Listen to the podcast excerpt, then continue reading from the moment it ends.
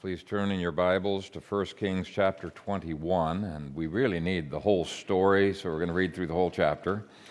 1 Kings chapter 21. And it came to pass after these things that Naboth the Jezreelite had a vineyard which was in Jezreel next to the palace of Ahab king of Samaria. So Ahab spoke to Naboth, saying, Give me your vineyard, that I may have it for a vegetable garden, because it is near, next to my house, and for it I will give you a vineyard better than it. Or, if it seems good to you, I will give you its worth in money. But Naboth said to Ahab, The Lord forbid that I should give the inheritance of my fathers to you. So Ahab went into his house, sullen and displeased because of the word which Naboth the Jezreelite had spoken to him. For he had said, I will not give you the inheritance of my fathers. And he lay down on his bed and turned away his face and would eat no food. But Jezebel, his wife, came to him and said to him, Why is your spirit so sullen that you eat no food? He said to her, Because I spoke to Naboth the Jezreelite and said to him, Give me your vineyard for money, or else, if it pleases you, I will give you another vineyard for it. And he answered, I will not give you my vineyard. Then Jezebel, his wife, said to him, You now exercise authority over Israel. Arise, eat food, let your heart be cheerful, and I will give you the vineyard of Naboth the Jezreelite. And she wrote letters in Ahab's name, sealed them with his seal, and sent the letters to the elders and the nobles who were dwelling in the city with Naboth. She wrote in the letters, saying, Proclaim a fast, and seat Naboth with high honor among the people, and seat two men, scoundrels, before him to bear witness against him, saying, You have blasphemed God and the king. Then take him out and stone him that he may die. So the men of his city, the elders and nobles who were inhabitants of the, his city, did as Jezebel had sent to them, as it was written in the letters which she had sent to them. They proclaimed a fast and seated Naboth with high honor among the people. And two men, scoundrels, came in and sat before him. And the scoundrels witnessed against him, against Naboth, in the presence of the people, saying, Naboth has blasphemed God and the king. Then they took him outside the city and stoned him with stones, so that he died. Then they sent to Jezebel, saying, Naboth has been stoned and is dead. And it came to pass, when Jezebel heard that Naboth had been stoned and was dead, that Jezebel said to Ahab, Arise, take possession of the vineyard of Naboth the Jezreelite, which he refused to give you for money, for Naboth is not alive, but dead. So it was, when Ahab heard that Naboth was dead, that Ahab got up and went down to take possession of the vineyard of Naboth the Jezreelite. And the word of the Lord came to Elijah the Tishbite, saying, Arise, go down to meet Ahab, king of Israel, who lives in Samaria. There he is in the vineyard of Naboth, where he has gone down to take possession of it. You shall speak to him, saying, Thus says the Lord, Have you murdered and also taken possession? And you shall speak to him, saying, Thus says the Lord, In the place where dogs licked the blood of Naboth, dogs shall lick your blood, even yours. So Ahab said to Elijah, Have you found me, O my enemy? And he answered, I have found you, because you have sold yourself to do evil in the sight of the Lord. Behold, I will bring calamity on you. I will take away your posterity, and I will cut off from Ahab every male in Israel, both bond and free. I will make your house like the house of Jeroboam the son of Nebat, and like the house of Baasha the son of Ahijah, because of the provocation with which you have provoked me to anger and made Israel sin.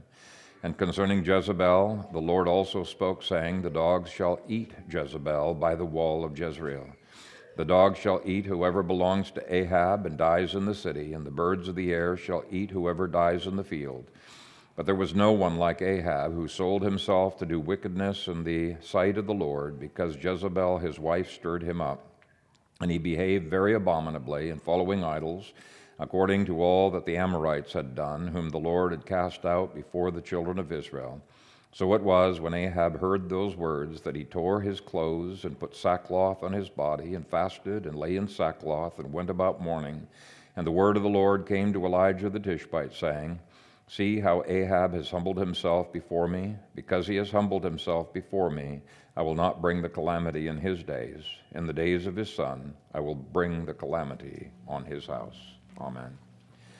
Father, we thank you for this, your word, and I pray that as I give an exposition of it, that it would be uh, a word that you speak to our hearts. And we pray this in Jesus' name. Amen. Well, on Tuesday, Ray asked if I would preach an Election Day sermon. I was not initially inclined to do so, but the more I thought about it, uh, the more I thought that I, I really should. Problem is, today is Reformation Day, and next Sunday I am going to be in California.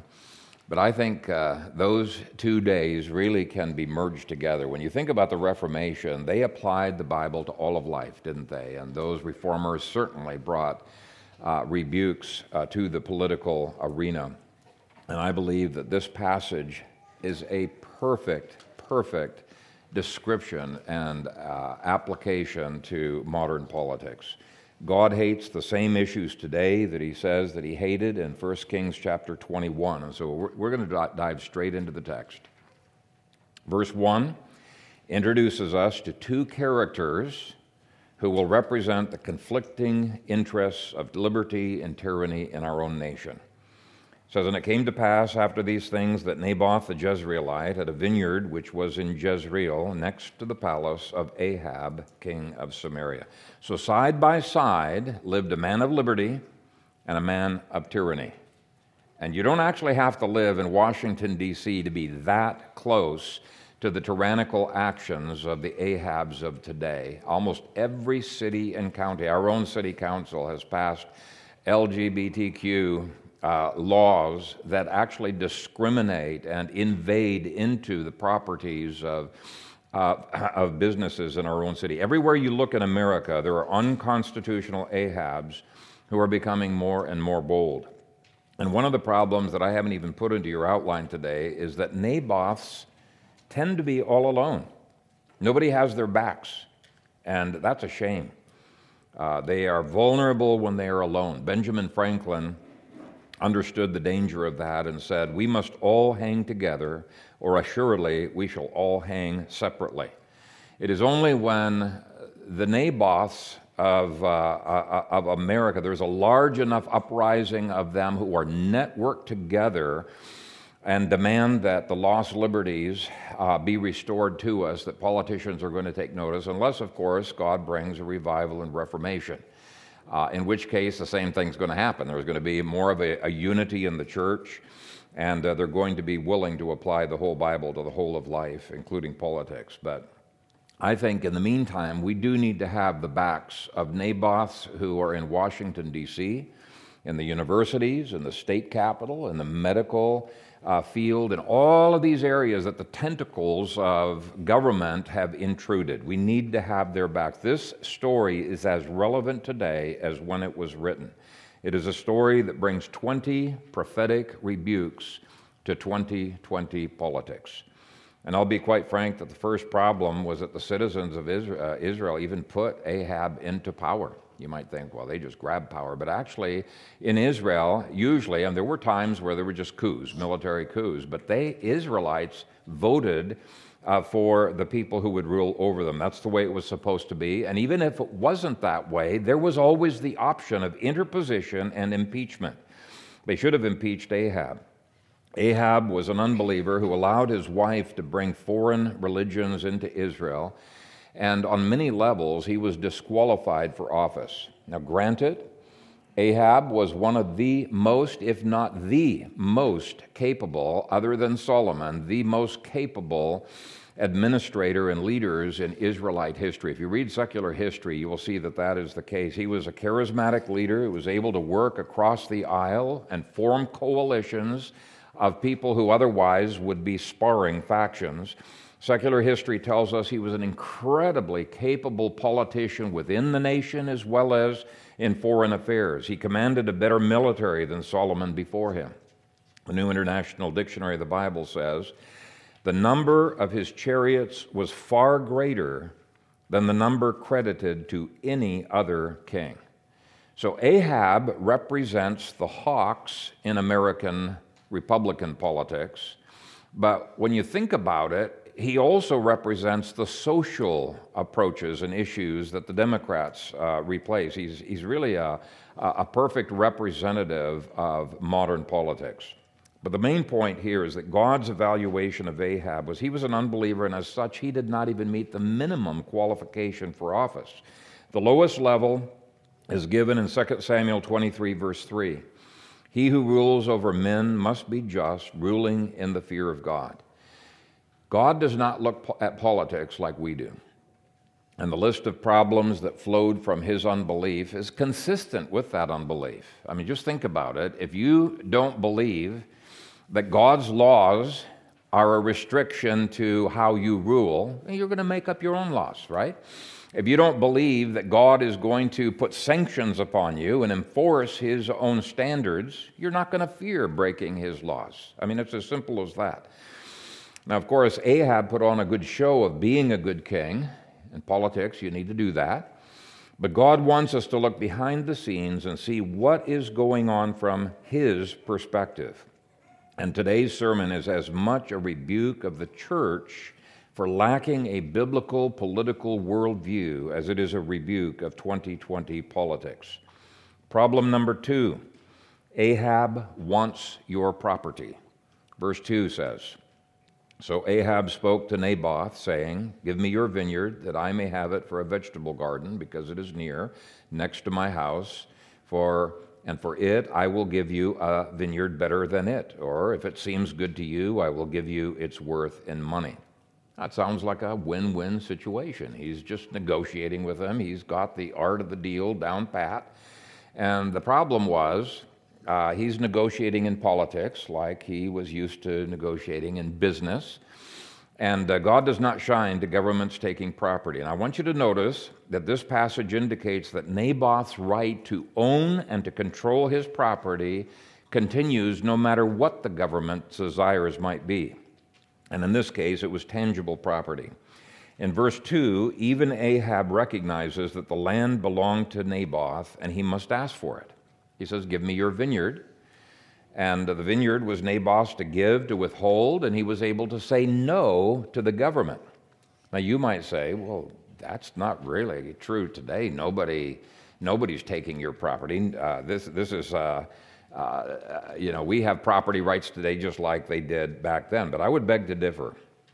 Government surveillance is an intrusion into private property all by itself. Roadside strip searches, asset forfeiture, eminent domain. These are just four of dozens of ways in which local, state, and federal governments have intruded into private property. Taxation is another uh, form of intrusion. Taxation really presupposes the government's ownership of property, as Karl Marx so clearly stated. Um, if you think you own your house, just try not paying your taxes for a couple of years, and you'll see who really owns your house. Um, you are a serf, a feudal serf, uh, and you are there at the government's um, uh, discretion. You have a license to live there. Estate taxes, income taxes have all been interpreted by the courts themselves as government's ownership. What you take home, you are allowed by the government to take uh, to keep. Our founding fathers would not have stood for this. Uh, they fought to free our country from the very things that our politicians take for granted as being proper. John Whitehead of the Rutherford Institute, he's a reformed Reconstructionist, uh, head of that legal institution that protects the liberties of people, great institution. But John Whitehead said, We no longer have any real property rights. That house you live in, the car you drive, the small or not so small acreage of land that has been passed down through your family, or that you scrimped and saved to acquire, whatever money you managed to keep in your bank account after the government and its cronies have taken their first and second and third cut, none of it is safe from the government's greedy grasp. At no point do you ever have any real ownership of anything other than the clothes on your back. Everything else can be seized by the government under one pretext or another civil asset forfeiture, unpaid taxes, eminent domain, public interest, etc., etc., etc.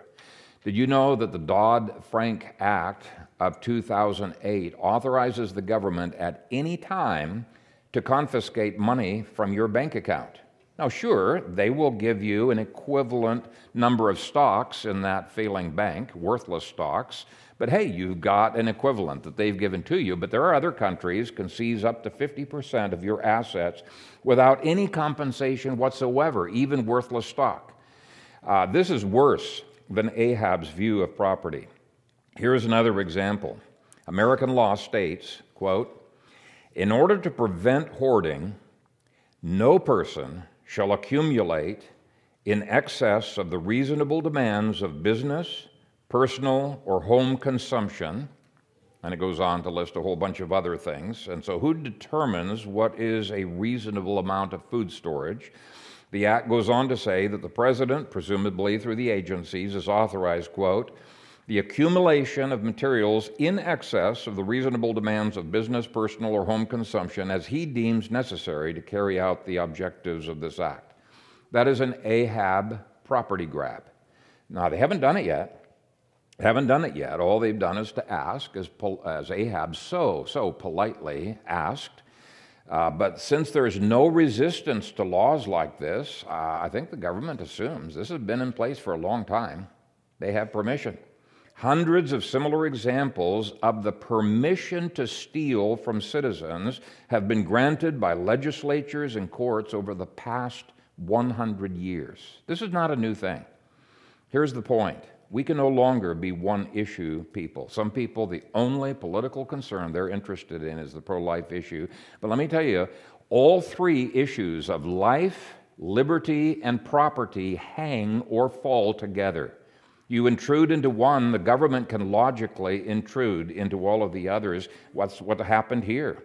Property right was resisted, life was taken, liberty was taken. You erode one, the others are eroded, as can be seen by the no knock uh, uh, police break ins where innocent people die. So, all three life, liberty, and property have been evaporated in America. We have gone way beyond Ahab's actions in this chapter. Problem three is that Ahab resents it when you assert your God given rights. He resents it. See, Naboth was supposed to just politely cooperate. After all, the government asked so nicely. Uh, they offered even more compensation than what it was worth, right? He was supposed to be a good citizen and trust that the king always has everyone's best interests in mind. Verses 3 through 4. But Naboth said to Ahab, The Lord forbid that I should give the inheritance of my fathers to you. So Ahab went into his house, sullen and displeased because of the word which Naboth the Jezreelite had spoken to him. For he had said, I will not give you the inheritance of my fathers. And he lay down on his bed and turned away his face and would eat no food. There are basically three rights that Naboth uh, was asserting that he had. He had the right, the God given right, to receive an inheritance from his fathers and to pass that inheritance on to his children unimpeded by the government. Secondly, he had a right to own and control his property. And thirdly, he had a right to be left alone.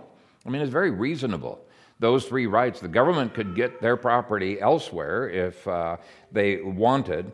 But no, Ahab was very perturbed and sullen that a citizen would dare to refuse his offer. And with that kind of an attitude, it's not really an offer, is it? It's a demand with that kind of an attitude. Just the possibility of civil anger, such as Ahab had, has caused some Christians to give up their rights way, way, way too easily. A misinterpretation of Romans 13 has caused many Christians to insist that we Christians ought to be the first dogs to roll over and allow the alpha male state to assert uh, his dominance. Uh, Dr. Robert Fugate will be publishing a book soon on the true meaning of Romans 13. But we'll see in this story that Naboth's refusal was a godly refusal that honored his ancestors honored his family, honored the eighth and tenth commandments, and was good for society. I mean, really, when you think about it, it is good for the whole society when an individual stands up for his rights. And I say God given rights because most of the modern rights that people talk about are an abomination in God's sight. They are not rights at all. As our Declaration of Independence stated, we only have rights that are endowed by our Creator. We need to really emphasize that in our, uh, our day and age. Uh, they are God given rights, they are rights enumerated in the Bible. We can't just make up our own rights, they're God given rights. Anyway, look at the boldness of Naboth in verse 3. He was not intimidated by power. In fact, I think Naboth's attitude mystifies some people. Verse 3 And Naboth said to Ahab, The Lord forbid that I should give the inheritance of my fathers to you. Naboth knew that because he was a steward of the land, he could not cave into pragmatism. And being a believer, he probably despised the thought of his property being used by that wicked king. He was a steward of that property, knew God would require him to answer for how he handled or disposed of his property. This is what gave him boldness. And unless we are more conscious of God's demands upon us than we are of the government's demands upon us, we're not going to have the courage to tell the government this far and no further. We're not going to have the courage. By the way, there are good, not just the Rutherford Institute, but Alliance Defending Freedom. There's a number of legal organizations there to protect your rights. And if you guys are not members of Heritage, what is it, Heritage Defense uh, or Alliance Defending Freedom, some of these organizations, you need to think about it. I want to challenge God's people to stand with the Naboths of our day who are being robbed of their inheritance and to bring the kind of prophetic rebuke that Elijah brings in verses 17 through uh, 29. How do we bring prophetic rebuke? By sharing the scripture very pointedly with those politicians. Modern Ahabs have used every sort of pressure to get us to relinquish the inheritance of our fathers. Now, it may not always be tangible property. America's founding fathers defined property much, much, much more broadly than we do. For example, Madison said, A man's land or merchandise or money is called property. He has property of peculiar value in his religious opinions and in the profession and practice of them. He has an equal property in the free use of his faculties and the free choice of objects on which to employ them. When an excess of power prevails, property of no sort is duly respected. No man is safe in his opinions, his person, his faculties, or his possessions. And we're seeing exactly that happening today where critical race theory or critical queer theory, all the other critical theories, are endangering our right to have our own opinion. They're wanting to criminalize the wrong opinions, right? Uh, Madison, by the way, was describing what he meant and what the other uh, crafters of the Declaration of Independence meant by the pursuit of happiness life, liberty, the pursuit of happiness. And he basically said that what he's talking about there is freedom from government intrusion into your property, whether tangible or intangible. The Declaration does not guarantee happiness. That's a socialistic idea. Never guarantees happiness. Socialists try to interpret it that way. It's guaranteeing the right to be left alone so that you can pursue whatever biblical uh, goals that you have and uh, opinions that you want to hold. The free market of opinions is fast being eroded. What are some of the other ways in which our inheritance is being given up? A ruling of the Houston Federal District Court said parents give up their rights when they drop the children off at public school. They give up the rights. My response is well, quit dropping your children off at the government schools. Now, uh, there are some politicians who will say, we need, you know, we, we need to force everyone so that there's conformity uh, in society to, to go to government schools. And if that happens, we need to say, no. God has given children as a stewardship trust to parents, and we will not cave in to government demands to control education. This is an inheritance from our fathers that we are not going to give up. And actually, it's my opinion, it's better to flee from the country that you know if your kids are going to be kidnapped and forced into government indoctrination centers which is exactly what the government schools is it's better to flee the country than to put up with that. Now there are many aspects of our inheritance that the government has asked us to give up. The child protection services wants us to remove the rod from the home. The irs on a number of occasions has asked the churches to stop preaching on certain topics and thankfully courts have overruled them so far this is giving up the heritage of our fathers. Many politicians want to disarm the populace. The Health and Human Services has sought to make us entrust our health to the government. The Department of Commerce has sought to regulate business. The Department of Agriculture, other departments have sought to bring farmers into socialism and very successfully done so. This is not simply an ancient story for ancient times, it is relevant for today. Problem four can be seen in verses four through six, where it is obvious that Ahab thinks that Naboth owes him something. The modern nanny state similarly thinks we owe him, owe them. Verse, uh, verses six, 4 through 6. So Ahab went into his house, sullen and displeased because of the word which Naboth the Jezreelite had spoken to him. For he had said, I will not give you the inheritance of my fathers. And he lay down on his bed and turned away his face and would eat no food. But Jezebel his wife came to him and said to him, Why is your spirit so sullen that you eat no food? He said to her, Because I spoke to Naboth the Jezreelite and said to him, Give me your vineyard for money, or else, if it pleases you, I will give you another vineyard for it. And he answered, I will not give you my vineyard. What a, what a self centered, spoiled brat. Lies on bed, moping. I mean, this is just ridiculous. But I think this Ahab represents modern politics, which sacrifices nothing for the population, but expects the population to sacrifice everything for them.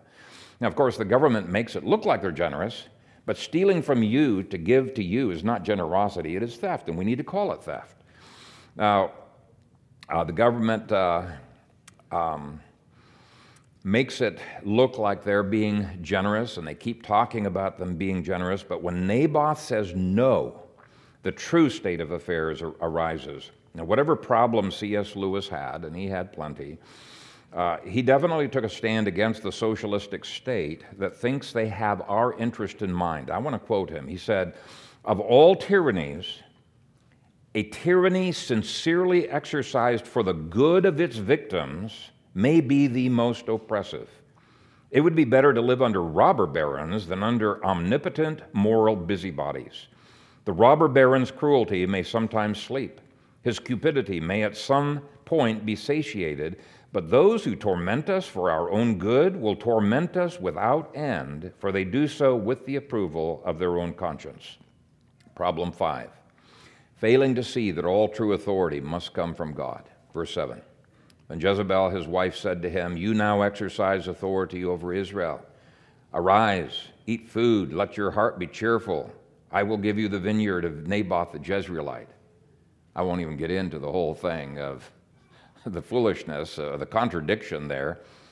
You exercise authority, and then she goes ahead and exercises the authority. We won't get into all of that. There's, there's many more points than 20 we could get from this uh, passage, but hey, 20 for 2020 was my goal.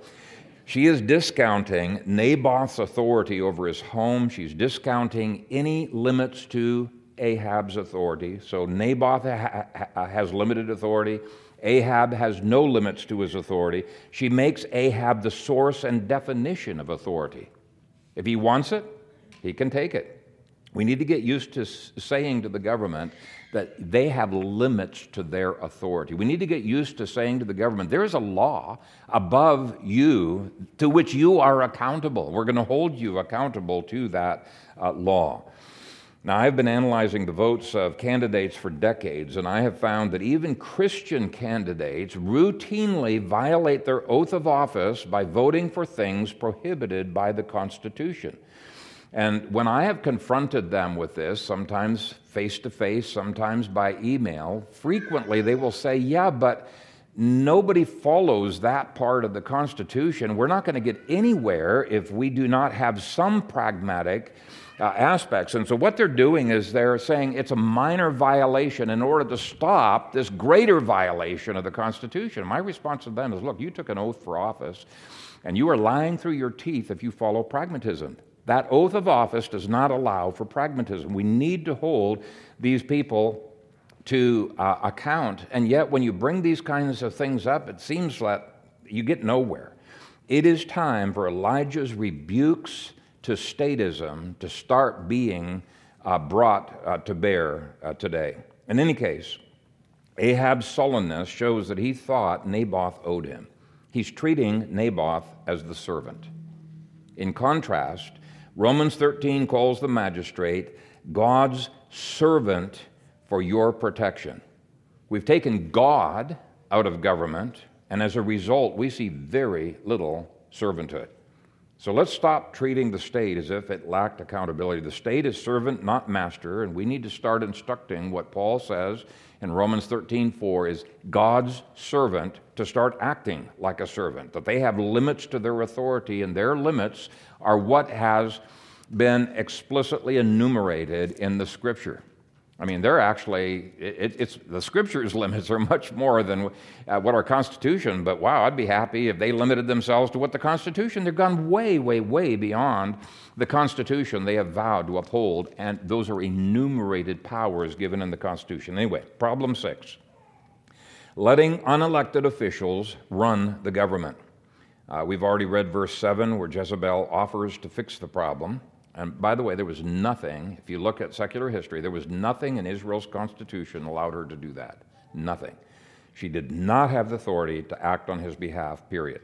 Verse 8 says, And she wrote letters in Ahab's name. Why?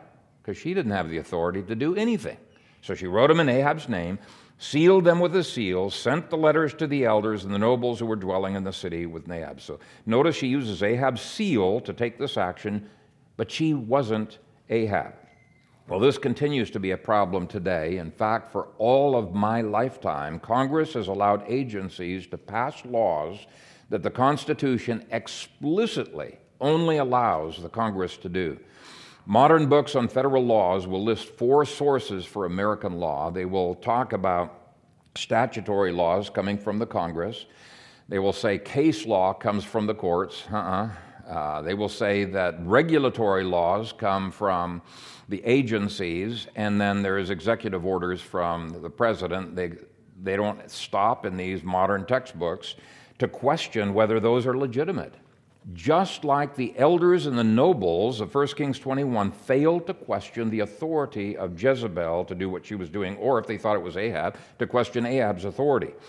Article 1, Section 1 of our Constitution stipulates, quote, all legislative powers herein granted shall be vested in a Congress of the United States. That first phrase could not be more explicit. The word all rules out any legislation from the courts or the executive office or agencies. The phrase herein granted indicates there are no legislative powers allowed to the federal government at all unless they are explicitly given in the Constitution. Um, the the uh, uh, phrase granted means that the states gave certain powers to the federal government and created the federal government, not vice versa. The word vested means that these powers are fixed in one location, may not be delegated to agencies, committees, the 12 member super Congress, to um, president, to courts, to any other body. And what people politicians have said to me when I bring up this point is they say, well, Congress is just delegating their authority to somebody, and so when they act, they're overseeing those agencies. So all of the agency's laws are really the laws of the agency. Well, my response to that is um, there is no Congress cannot confer lawmaking power by statute since the Constitution gives no enumerated power of creating lawmakers.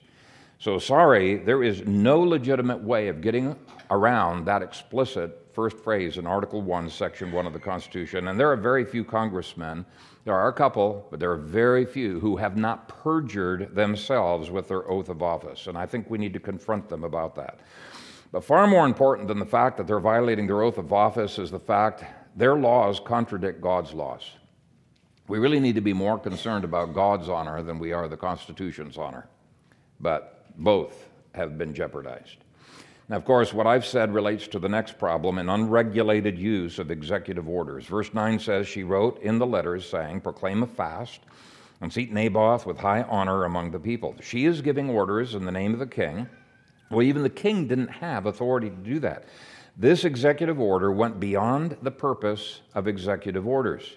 The federal government of Israel had no authority whatsoever to dictate such things. These letters that were sealed with Ahab's seal had the force of law, as far as she was concerned.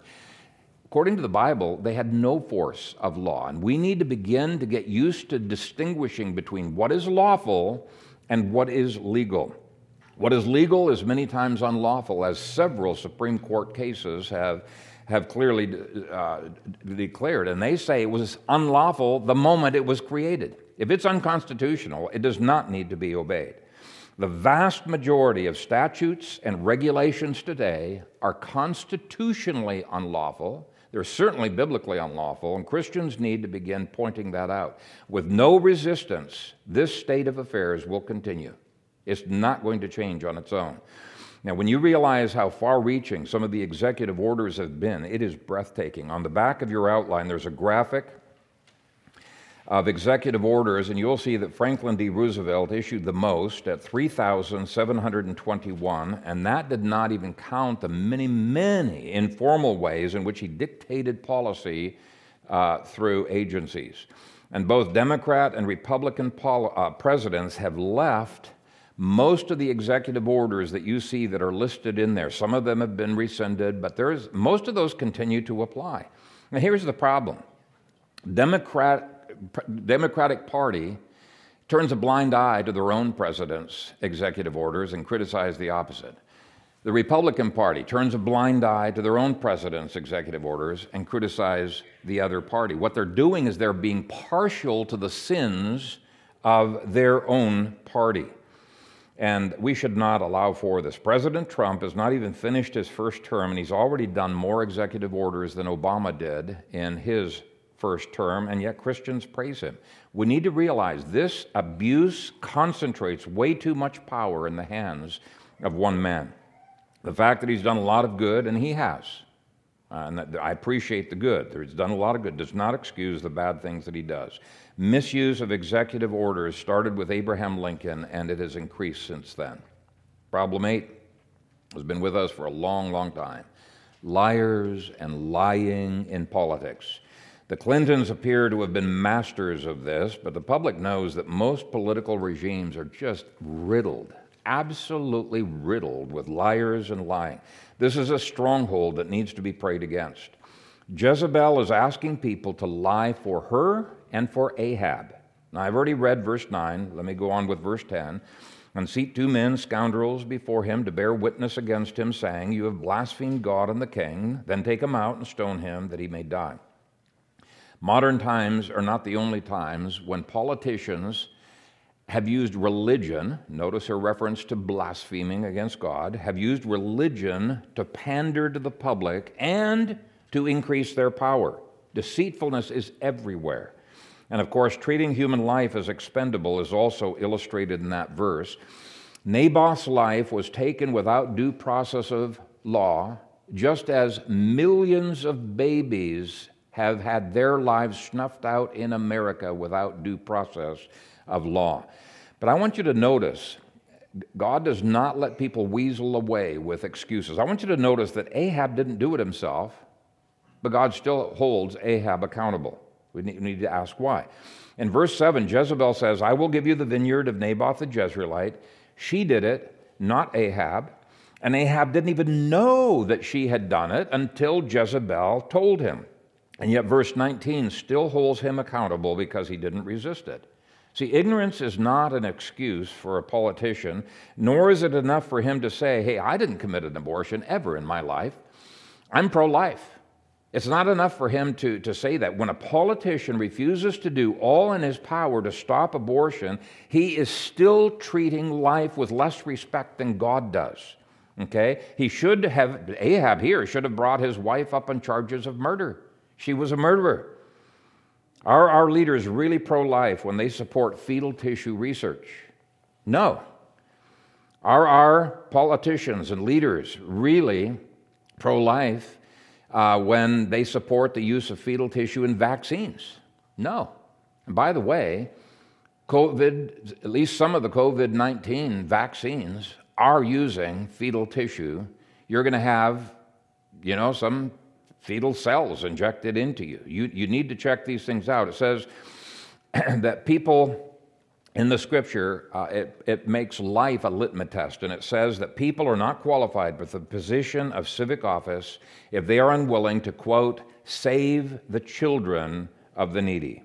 Psalm 82, verses 2 through 4. And uh, Psalm 82, by the way, is talking to politicians. And God holds them guilty if they do not save the children of the needy. But it's not just the blood of babies that is on our hands. There appears to be strong evidence that previous presidents have knocked off inconvenient people in America, but certainly the CIA's involvement in starting wars, overturning regimes, destabilizing regions counts as a serious violation of the Sixth Commandment on a huge scale. Ungodly wars are another disregard for life. But to me, what is most horrific is the blatant disregard of life in the abortion holocaust. I do not take a politician seriously if they aren't willing to do more than mere tokenism against abortion. I would call people to join with End Abortion Now movement. Call it what it is murder. Problem 10 when lower officials refuse to engage in interposition. Look at how scurrilous and cowardly these lower officials were in verses 11 through 12. So the men of this city, the elders and nobles who were inhabitants of this city, did as Jezebel had sent to them, as it was written in the letters which she had sent to them. They proclaimed a fast and seated Naboth with high honor among the people. When those elders, nobles, and other officials saw that letter, they should have united in resisting Ahab and Jezebel. They could have, but their careers were more important to them than their standing with God. By the way, interposition is a thoroughly biblical doctrine. It's a thoroughly American doctrine.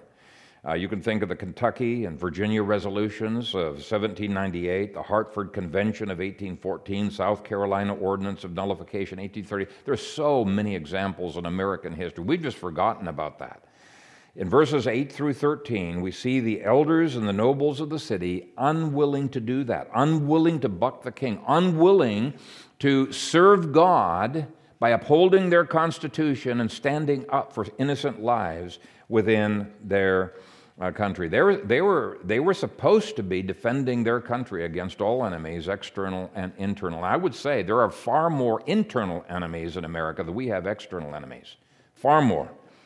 It is God's mandate to a lower magistrate to protect the citizens under their care from the tyranny of another magistrate. Not just an option, it is a duty and to the cowardly civic officers who uh, prefer popularity to principle, who opt for silence rather than having outrage against murder, Psalm 58 says this Do you indeed speak righteousness, you silent ones?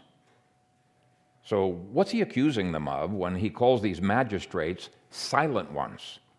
He's saying, You guys are not even speaking against evil. And then the rest of the verses call them out for not taking any actions not interposing themselves between tyrants and the citizens they are called to protect. Do you indeed speak righteousness, you silent ones? Do you judge uprightly, you sons of men? No. In heart you work wickedness. You weigh out the violence of your hands in the earth.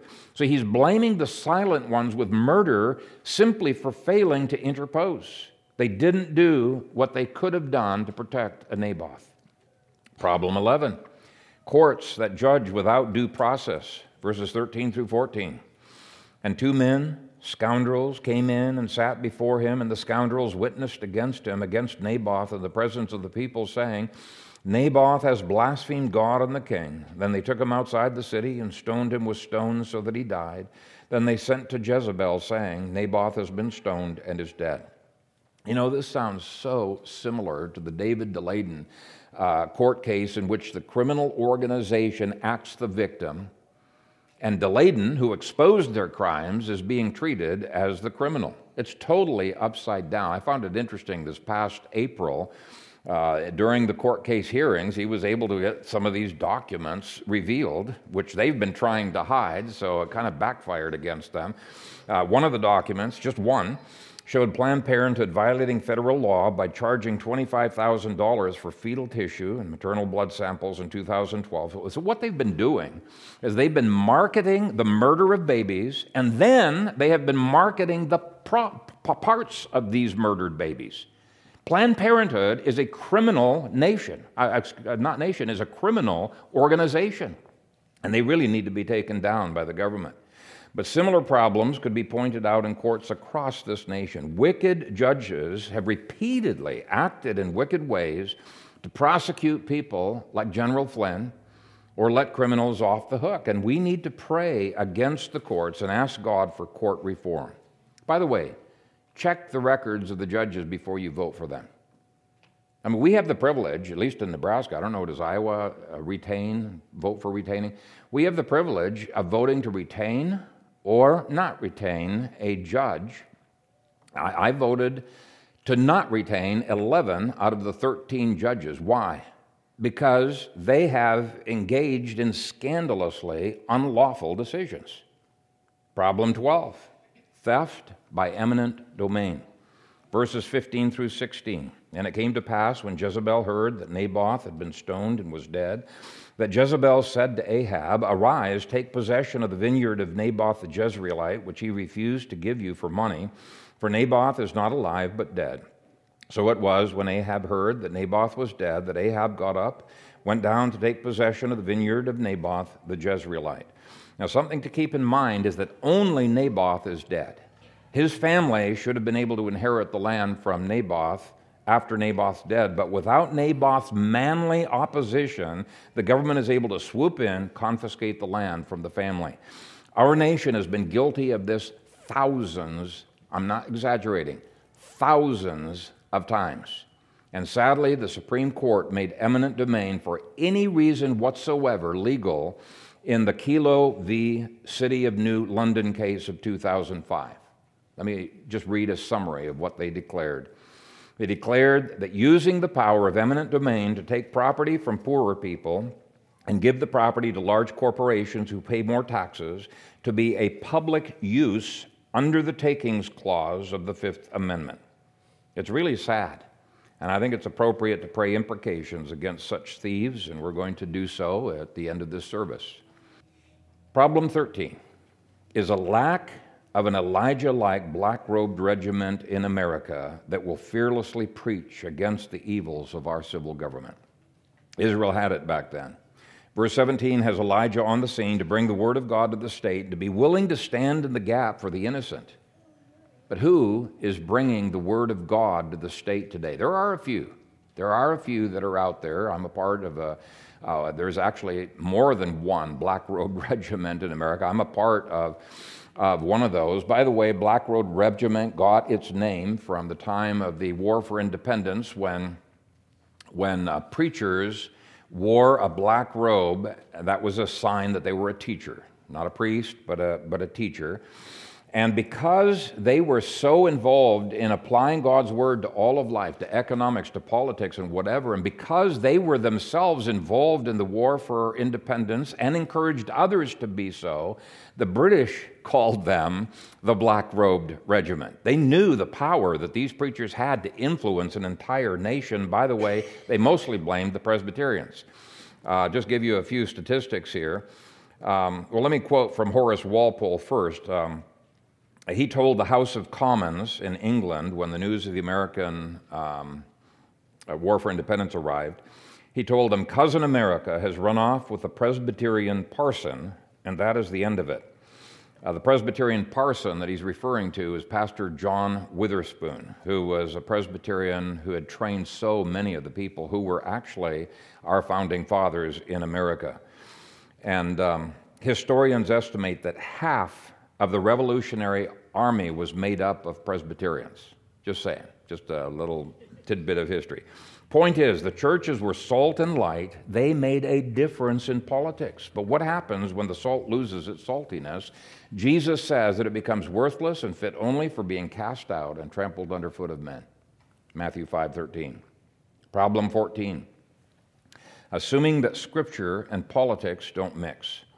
I mean, this bad theology has been a scourge upon America. Pietism, dispensationalism, two kingdom, radical two kingdom theology, even though many of these people are sincere, they have been blinded to the fact that the Bible applies to all of life. And so they have opted instead for natural law. Let me tell you something politicians love natural law because it's a rubber nose you can twist any way that you want. There's absolutely no accountability to natural law.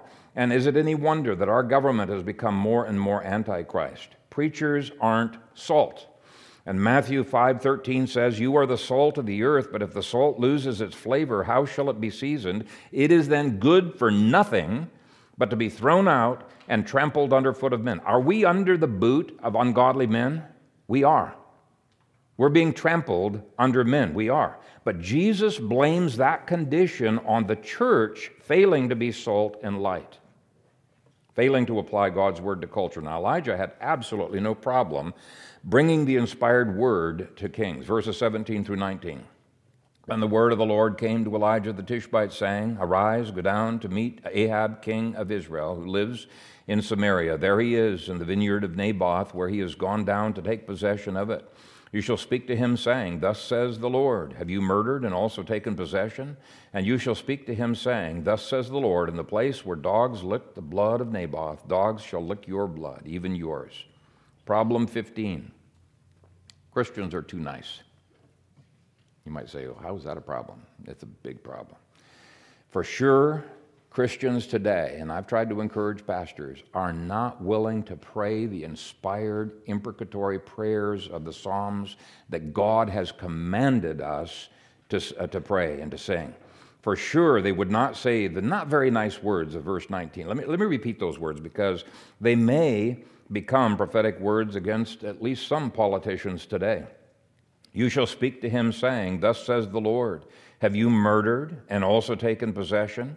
And you shall speak to him, saying, Thus says the Lord, In the place where dogs licked the blood of Naboth, dogs shall lick your blood, even yours.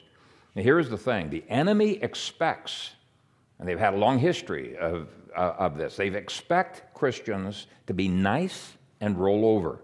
They're not prepared for Elijahs who rock their world. And I'm praying that God would not just raise up one or two or a dozen Elijahs, but hundreds of Elijahs in America who are connected to God, connected to each other, and ready to do spiritual battle against the forces of darkness. May it be so, Lord Jesus. Problem 16 is tyrants calling the freedom lovers the enemy. it's really turning it's turning everything upside down. So Ahab said to Elijah, Have you found me, O my enemy? And he answered, I have found you because you have sold yourself to do evil in the sight of the Lord. Now we are seeing this increasing antithesis in America where pagans are more self consciously hating Christianity, speaking out against Christianity, becoming vicious in their attacks against all freedom lovers. They're finally realizing Christianity and the law is a threat to their goals. Senator Al Franken's labeling of the Alliance Defending Freedom. You know Alliance Defending Freedom, right? They're a fantastic Christian evangelical organization simply defending Christians against persecution. So Al Franken has labeled Alliance Defending Freedom as a hate group. I mean, it's just one of thousands of examples of polarization and increasing polarization that we see between Ahab and Naboth, between the freedom lovers who appreciate God's law and the limits of God's law and those uh, who do not. See, rather than denying that they are enemies, as so many Christians have done, we're just trying to be nice, right? No, no, I'm not treating you as an enemy. No, we need to say, no, you are enemies. Anybody who deliberately and consistently is overturning the Constitution should be called out for who he is. He's committing treason. Anybody who consistently, deliberately overturns God's law is committing treason against God. They are enemies, and they are very, very dangerous enemies. Their own oath of office recognizes the presence of internal enemies. So don't be saying, oh, you can't be calling fellow Americans enemies. No, no, no. Their oath of office says you need to protect the Constitution against all enemies, external and internal. Well, now the foxes are the ones who are defending the chicken coop.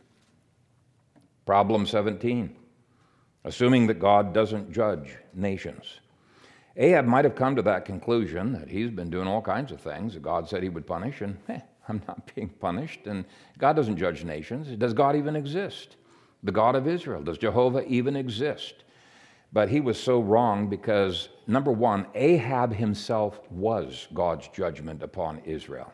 God sometimes allows tyranny to judge his people. He was a judgment, uh, and it was there already, but there's more. Starting to read at verse 21. Behold, I will bring calamity on you. I will take away your posterity and will cut off from Ahab every male in Israel, both bond and free. I will make your house like the house of Jeroboam, the son of Nebat, and like the house of Baasha, the son of Ahijah, because of the provocation with which you provo- have provoked me to anger and made Israel sin. And concerning Jezebel, the Lord also spoke, saying, The dogs shall eat Jezebel by the wall of Jezreel.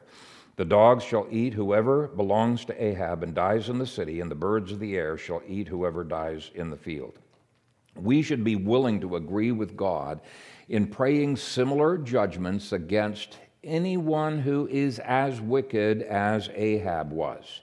Now, sadly, the church at large is not willing to do so, and the consequence is laid out in James 4, verse 2. You do not have because you do not ask. You do not have liberty because you're not willing to ask for God to take tyrants out, to judge them. The precondition to liberty. If the bride would be like the importunate widow in Luke 18 and ask for justice against her enemies, God would give it. He guarantees He will give it.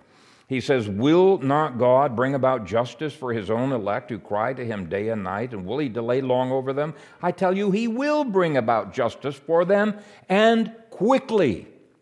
He guarantees it. The problem is that the Church of Jesus Christ has not been like that widow. They have refused to use God's imprecatory psalms to petition God's justice. Those are the prayers of Jesus. By the way, those imprecatory, you could not have more holy prayers in all of the Bible than the prayers of Jesus. They are holy. We're simply coming into agreement with Jesus. God lays the blame for America's problems at the feet of the church. You do not have because you do not ask. In our closing inspired psalm, we're going to be asking God to do exactly this by singing Psalm 94a. Problem 18 assuming that character does not matter in candidates. Just because a nation is prosperous, as it was under Ahab, Ahab, just because a nation has a strong defense against external enemies, as it did under Ahab, just because businesses prospered, as they did under Ahab, does not mean that God is pleased. See, here's the sad thing Christians are quite content if the candidate they vote for gives them some of the things that are their top priorities and they just ignore all of the unconstitutional and unbiblical things that these candidates do. God's evaluation of Ahab is given in verses 25 through 26. But there was no one like Ahab who sold himself to do wickedness in the sight of the Lord because Jezebel, his wife, stirred him up, and he behaved very abominably in following idols, according to all that the Amorites had done, whom the Lord had cast out before the children of Israel. So God wants us to not only evaluate the character of the candidates we vote for, but the character of their wives. Why? There's influence, right? At the end of every king's life, there was an evaluation of his whole reign based on his character. We have given up doing that in the last few decades and have opted for more pragmatic criteria for our votes. And I would urge congregants try to justify your votes based on the Bible.